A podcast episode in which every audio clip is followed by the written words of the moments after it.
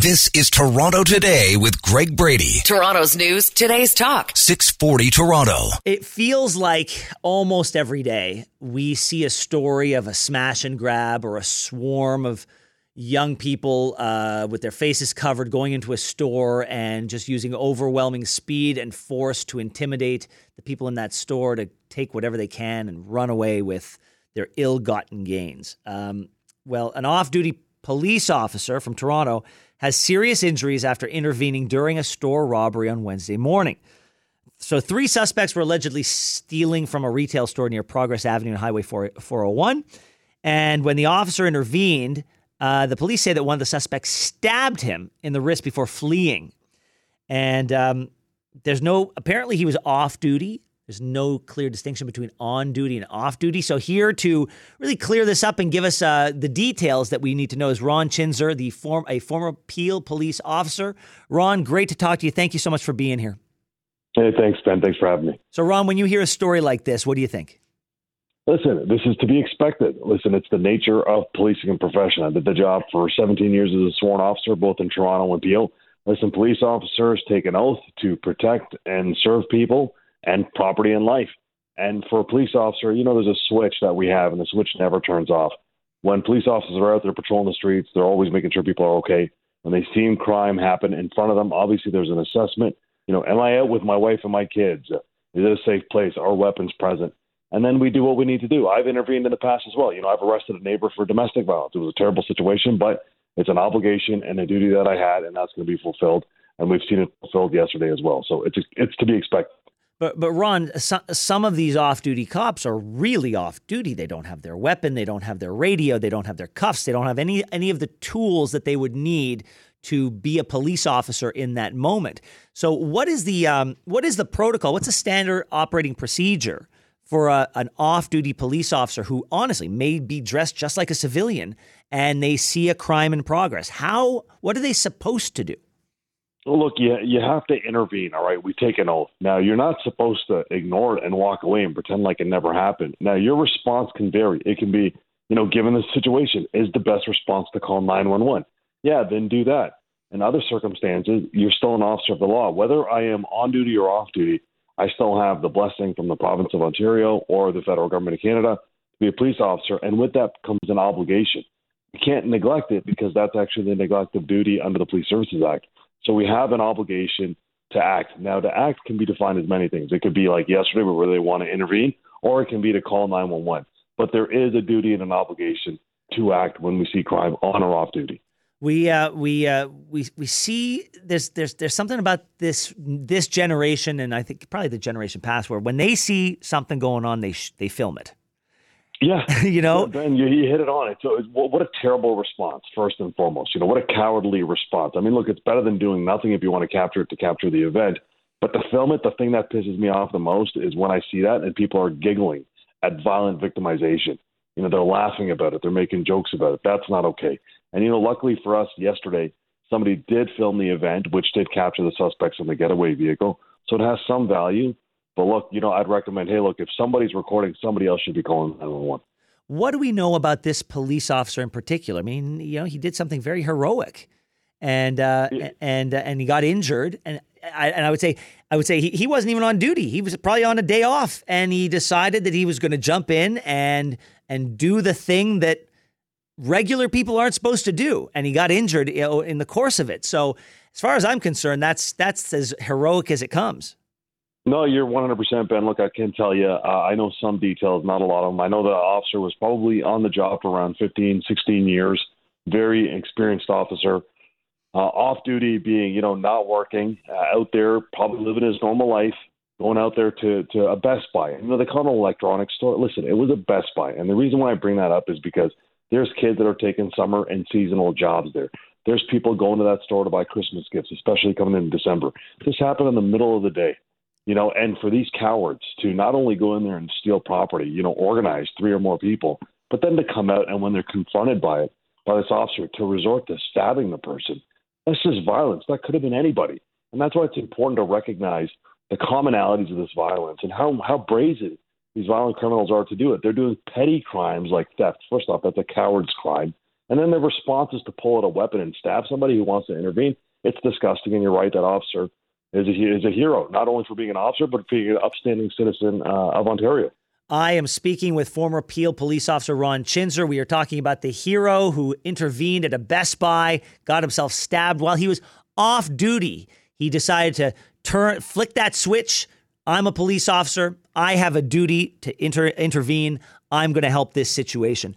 Um, I've got, I've got to, I've got to ask. This is um, in in that moment. If he was able to wrestle one of these people to the ground and he doesn't have uh, zip ties and he doesn't have cuffs, how how do you how do you do that? How do you how do you immobilize somebody and make sure that they they don't go anywhere until they can be properly arrested?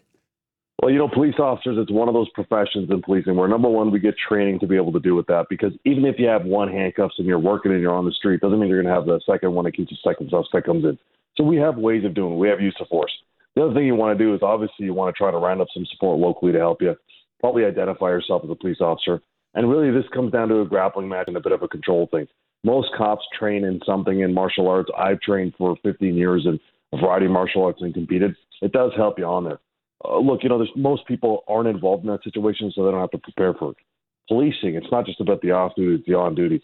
It's a part of the job. Look, cops get hurt, cops get in fights, cops get punched in the face it's a part of our job that unfortunately the real world doesn't want to acknowledge or recognize. Uh, so for us, it's, it's really not out of the realm of thought and process to say, all right, we're going to get a punch up. I might get hurt. This guy might get hurt. But really, this is the right thing to do. Well, uh, Ron, I, have got to say, uh, you know, the, it, it, can be tough to be a cop. I, I have to assume. I think there's, uh, you know, between the, the, the headlines and the pressure, uh, and you know, if you make a mistake, uh, there are cameras there catching it all the time uh, it, can, it can be tough. And it's really nice to be able to highlight something that I don't think anybody can disagree with. That this man is a hero and uh, and and should be uh, celebrated as such, and it should remind us of the sacrifice that police across this country are willing to make every single day to keep us safe. Um, so that is that's sort of the the silver lining as I see it. But I did want to talk to you before we before we end this conversation. We were talking yesterday about a bad apple, a bad apple who makes other police officers look bad. That that cop who helped steal almost nine hundred thousand dollars from uh, a, a, a, man dying of Alzheimer's, uh, and um, and he got seven years in prison. Uh, what what do you think when you hear about one of your fellow police officers breaking the law in such a brazen way? It boils my blood. Get him out of here. Look, I think the thing to highlight is number one, nobody hates dirtier cops more than cops. Uh, the other thing to recognize is who caught this person? It's cops. So it's something we take very seriously. And when people think, well, who polices the police? Look, when a police officer gets charged and convicted, that's number one because cops investigated him. And number two, cops presented a very strong case in court to say this person should be convicted and they should lose their job and be in jail. And I think why we take it so personal is there's such a thin line between good and bad. And it is a thin line because there's this gray area of discretion. There's reasons why people do things. But when it becomes a police officer who takes an oath, and that still means something to policing, and you, you commit a crime, you break it, um, you got to face the full wrath. And trust me, it pisses me off, boils my blood. And I'm vote with 99.99% of all the other police officers in the world that hate this type of stuff. And look, we're the first to say Get this piece of garbage out of there. Ron Chinzer, tell me what you really think. listen, that's, that's I appreciate your candor, Ron. And listen, this is the first time we've chatted, but I really hope it's not the last. Thank you so much for joining us this morning. No problem, Ben. Thank you very much. This is Toronto Today with Greg Brady. Toronto's news, today's talk. 640 Toronto. Something I think everybody needs to know about. And the reason you need to know about it is because my kids told me about it. I was uh, talking about Christmas presents with them. What do you want for Christmas? And, and they want OVO sweatshirts and they want Nikes. And I said, all right. Um, and they said, well, you should go to Panda Buy to get this stuff. And I said, what the heck's Panda Buy? I had never heard of Panda Buy. said, oh, Panda Buy. Uh, every kid I know at school is buying stuff off of Panda Buy. And they showed it to me, and you get Nikes or something that looks like Nikes for like four bucks. You get an OVO sweatshirt for a buck 25. and, and I said, I don't know if this is legit, uh, but it is something that is catching fire with a certain demographic. And if it catches fire with them, it's only a matter of time before everybody else follows suit. So we are joined by Mike Leon, president of Brand Heroes Marketing. He's a brand expert. And I'm so glad you're here because, so you just heard what I had to say, Mike.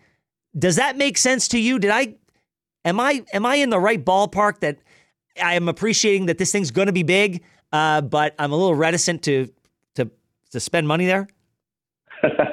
you know what, Ben? I think you are totally in the right ballpark. It's interesting, you know, because there's a good, really interesting history of brands that have been discovered or rediscovered by teens and young people, and they have just totally blown up. And I think with Panda Buy, what's sort of interesting about it is there's the whole kind of ethos around saving and hauling and all the things that we've sort of found and loved with you know, in Canada here with like No Frills and Value Village and all those types of brands. But then you add in kind of, you know, the the Gen Z kind of aspect to it of all these TikTok videos, all these communities, huge, huge communities on Reddit, spreadsheets. They literally have communities of folks who are building spreadsheets that help actually demystify um, Panda Buy and tell you exactly what to buy and how to buy it. Well, so uh, Mike, let, let, let's take a step back and why don't you tell everybody what exactly Panda Buy is? So, Panda Buy is an online marketplace that allows people in the Western world to buy products in China. But a lot of those products are replicas. So, or as you know, people way cooler than me call it, reps. So what? okay, sure. so that that that's kind of the Coles Notes version of what Panda Buy is. Oh, you say replicas, but uh, the law would say that they are fakes. The law would say that they are uh, sort of. I mean, th- those things get uh, confiscated at the border if people find out that it's not a real Louis Vuitton purse. Oh, they're 100% fakes. But you know what's interesting is is sometimes it's hard to actually find what the fake is. So you see some TikTok videos where people are comparing the products and literally trying to find out what are the like the, the really small subtleties that actually make this different. And that's where part of the community is growing around this. Well, uh, so I read a story years ago, and you can tell me whether this is part of this story. I read a story years ago about ghost factories in China, where Nike, for example, I'm using them as an example. They might not have a factory in China, but you know, a big brand has a factory in China and they run it for 12 hours a day. And then once everybody leaves, a whole new crew of people comes in and they produce the exact same thing on the exact same line. But these things are technically not officially that product. They look exactly like that product, but they are not that product, and therefore that stuff goes on the black market. Is are those the things that are sold on Panda Buy? So, from what I understand, probably like I don't think these things are exactly legit. In fact, I'm pretty positive because you know you can get Nikes for like two dollars, or you can get kind of you know replica Nikes for two dollars. So I'm pretty sure that's you know when you're going to Panda Buy, that's what you're ultimately buying. Yeah, and look, it, there's a big part of me that wants to buy two dollar Nikes. My kids are about to go through a growth spurt. They're 13 years old and their feet are going to go from, you know, six, a size six to a size 12 over the course of two years. So why would I spend 150 bucks on on shoes when I could buy them for two dollars and they're gonna they're gonna wear them for two months? So I, there is that part of me, but I do not like the idea of of um, of buying something that is not authentic because I feel like I'm cheating the system. Well, you know, I think what you're going through, Ben, is, is very much the mindset of the consumer right now because, you know, there, there, there's a part of us collectively that, you know, rightfully so, wants to buy from socially minded organizations, wants to buy products that are made ethically, sourced ethically. But, you know, then you, you sort of have brands that kind of tap into this, this kind of what's known as this hauler mindset, which is go out, get something cheap, get something, find that find, and then brag about it. And, you know, No Frills has capitalized on this brilliantly. And, you know, sometimes it's, it's easy to kind of let everything else sort of fall by the wayside in pursuit of that great buy. And I think there's a, there's a real interesting kind of conflict between buying something that makes you feel good about the, what you're doing in the world and just getting something good because it's a good buy. If if we recognize that the stuff that's being sold on this site is, I mean, if it's not illegal, it's part of the gray market. Uh, why haven't the authorities tamped down on this thing? You know, it's an interesting question. I mean, you know, ultimately, this stuff seems to be making it across the border. So, in some way, there seems to be some legitimacy to it. And you know, in, in preparation for this conversation, you know, I I I googled that exact same thing because I was curious, how is this stuff making it through? And there there seems to be legitimacy to it. So it seems to be tapping into what you say, that exact gray area. Well, look, if uh, if this conversation, if if there are people in Ottawa listening, and this conversation leads to Canada banning panda buy, I'm gonna I'm gonna lie to my kids and say we never spoke. I do not want to be responsible for ruining this for them. If this is something that's important to these kids, I don't want to be the guy who narked on Panda Buy. But I do appreciate you bringing this to our attention. And look, and let's be honest, people don't have the the disposable income today that they had a few years ago. And this could be a resource for people to make Christmas as good as it can possibly be for their family to stretch that dollar. If you're going to buy a pair of shoes that look like the brand name shoes, but you can spend a fraction of the price, well, guess what? You're going to make that kid happy because you got them the shoes that they want. Um, and so this, it, I mean, it could it could help people save Christmas. So maybe it is a good thing. You know, it, it could very well be the case. And, you know, it, it's just interesting how far the kids are going to find these buys too. I mean, listen, it's getting them into spreadsheets, which I never thought I would associate with any kind of retail commerce, but that's how they're finding these buys. So lots of good that could potentially come from this. Mike Leon, president of Brand Heroes Marketing, helping us unpack what exactly is Panda Buy. Appreciate your time today. Thank you so much. Have a great one. This is Toronto Today with Greg Brady. Toronto's news, today's talk. 640 Toronto. Our next guest is Norm Di Pasquale, the co chair of Ontario Place for All. So, the Ontario Place for All has condemned the billion dollar taxpayer funded mega spa, according to the Auditor General report. Ontario Place for All has learned, as part of the Auditor General report released today, that the government promised a taxpayer funded parking lot within 650 meters of the mega spa as part of the 95 year lease and is using the relocation of the Ontario Science Centre to justify this taxpayer expense. So that I'm giving you sort of uh, Ontario uh, Ontario Place for All's position. We're joined by the co-chair himself, Norm Di Pasquale. How are you this morning, Norm? Hey, Ben, I'm doing well. Thanks for having me on the show. Okay, so in, in a nutshell, give me your group's position on on what's going on at Ontario Place and why the outrage. Yeah, so you know, prior to yesterday, we were looking at a six hundred and fifty million dollar, um, you know, taxpayer subsidy for this private mega spa, including four hundred and fifty million dollars for an underground parking lot and an estimated two hundred million for site servicing. Now, um, you know, it, it happened again. Another secret detail of the ninety-five year lease the Ontario government signed with the mega spa came out, and and like every other detail we've learned, this one is really not good for the Ontario taxpayer. So we have learned that the Ontario government committed to a parking lot within 650 meters of the mega spa, and that's why that parking lot there. Um, you know, Therme demanded that parking lot as part of this contract, and it was baked into the contract. And you know, the Ontario taxpayers kind of holding the bag here. And then, you know, the other thing the Auditor General report discovered was that um, they're the um, they're using the demolishing and diminishing of the science center, moving it down to Ontario Place uh, as a way to justify that parking lot. So more taxpayer expenditures to make this mega spa viable. So, uh, um, so, you know, so Norm, I, I, yeah. I, want, I, want, to stop you for a sec. Um, uh, sure. So, like th- things things cost things cost money, and uh, I have been I have been uh, to Ontario Place in its dying days, and it was a dump. It was a it was an abject dump. It opened the same year as Disney World, and if you go to Disney World today, it, it looked it doesn't look anything like Ontario Place. And the biggest difference to me is that one was being run by a government. And call me crazy, I don't think the government should be in the business of amusement parks. And so this transformation of it and you keep calling it a, a mega spa. I mean, it, there's there's a lot of wetlands and public spaces, and there's going to be it's it's, it's family. Uh, it's going to be inclusive of family and Aboriginal groups, and there's going to be restaurants and stuff. And uh, it, so calling it a mega spa, I think, is is sort of trying to cast it in a negative light.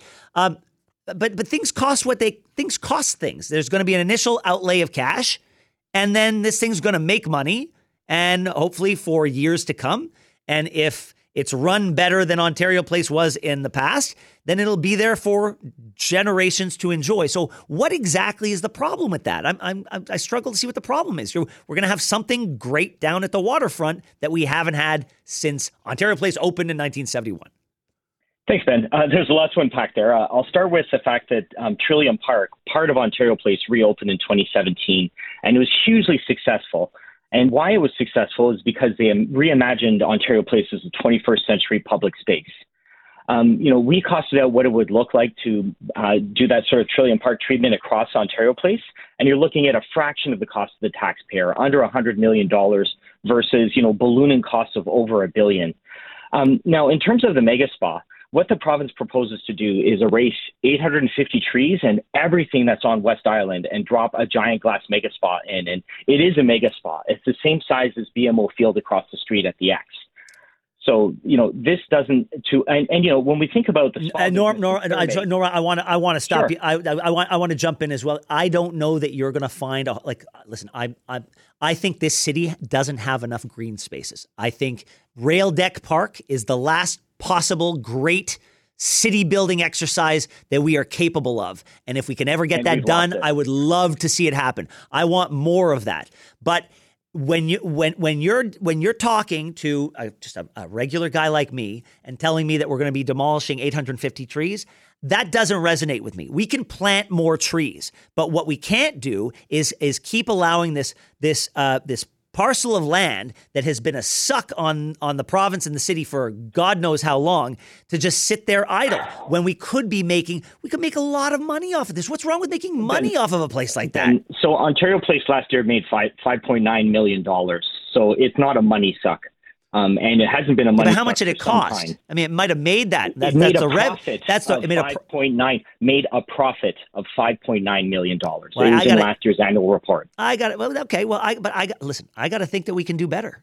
I got to think that we can do better. Like it's. I mean, what is the purpose of this place? It was meant to celebrate and reflect Ontarians and give every Ontarian a backyard. I talk to people who go jogging there and they say, I forget that I'm in Toronto and in some sort of an oasis that, you know, sort of has like sort of Ontario forests and um, sort of silos that reflect Northern Ontario. And I, like, ta- I take the your point. Of this place I, was that, and I and I and I take your point. Uh, absolutely, I take your point. Um, but that was also at a time where we weren't doing so much to reclaim other parts of our waterfront. The, uh, if you looked at the city in the '80s versus how it is today, we have a far more walkable, far more beautiful waterfront than we did back then. And so the backyard has extended. And to, I'll go a little further. I mean, I've seen the renderings of what what there is a lot of public space that's going to be available. A lot of walking trails, a lot of uh, places for people to sit and enjoy um, uh, the area free of charge. There's going to be beaches. There's going to be uh, the ability to go swimming and, and and take out boats. I mean, this is not just this is not a gated garden where the a private industry is going to say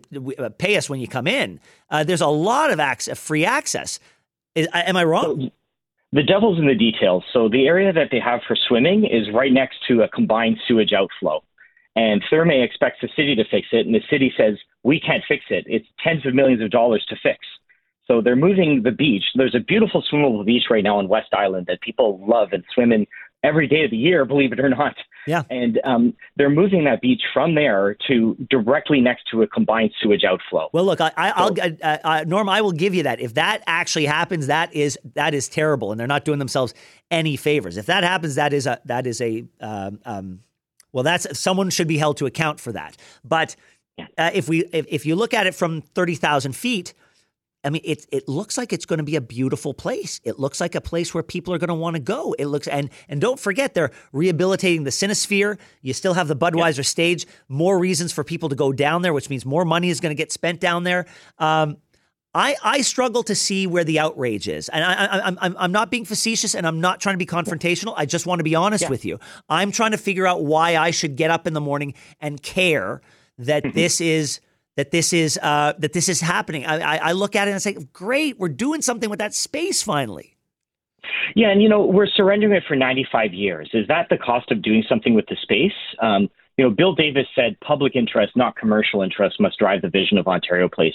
And when we lead with public interest, that's when we do things right. And Ontarians never had a say on this giant glass megaspa being dropped down there. And I think Ontarians deserve a say in a place that, you know, taxpayers have paid for. Um, you know, to build and and was meant to celebrate and reflect them. So those are some of the issues that we have with this. And sure, some of the revitalization looks fine as you look at East Island and the central area, but we're not willing to give up West Island for 95 years to a mega spa. I mean, that's our children, our children's children. We're losing it for generations, and and we won't get it back. Uh, Norm Di Pasquale, co-chair of Ontario Place for All. I want to tell you before we end, I want to thank you for being here. I hope you know that I just I, I was approaching this as just a regular guy on the street. Thank you for giving me some information I didn't have, uh, and uh, and I have to say I commend you for standing up for what you believe in and for getting the word out. Thank you so much for being here. Thank you, Ben. It was a pleasure.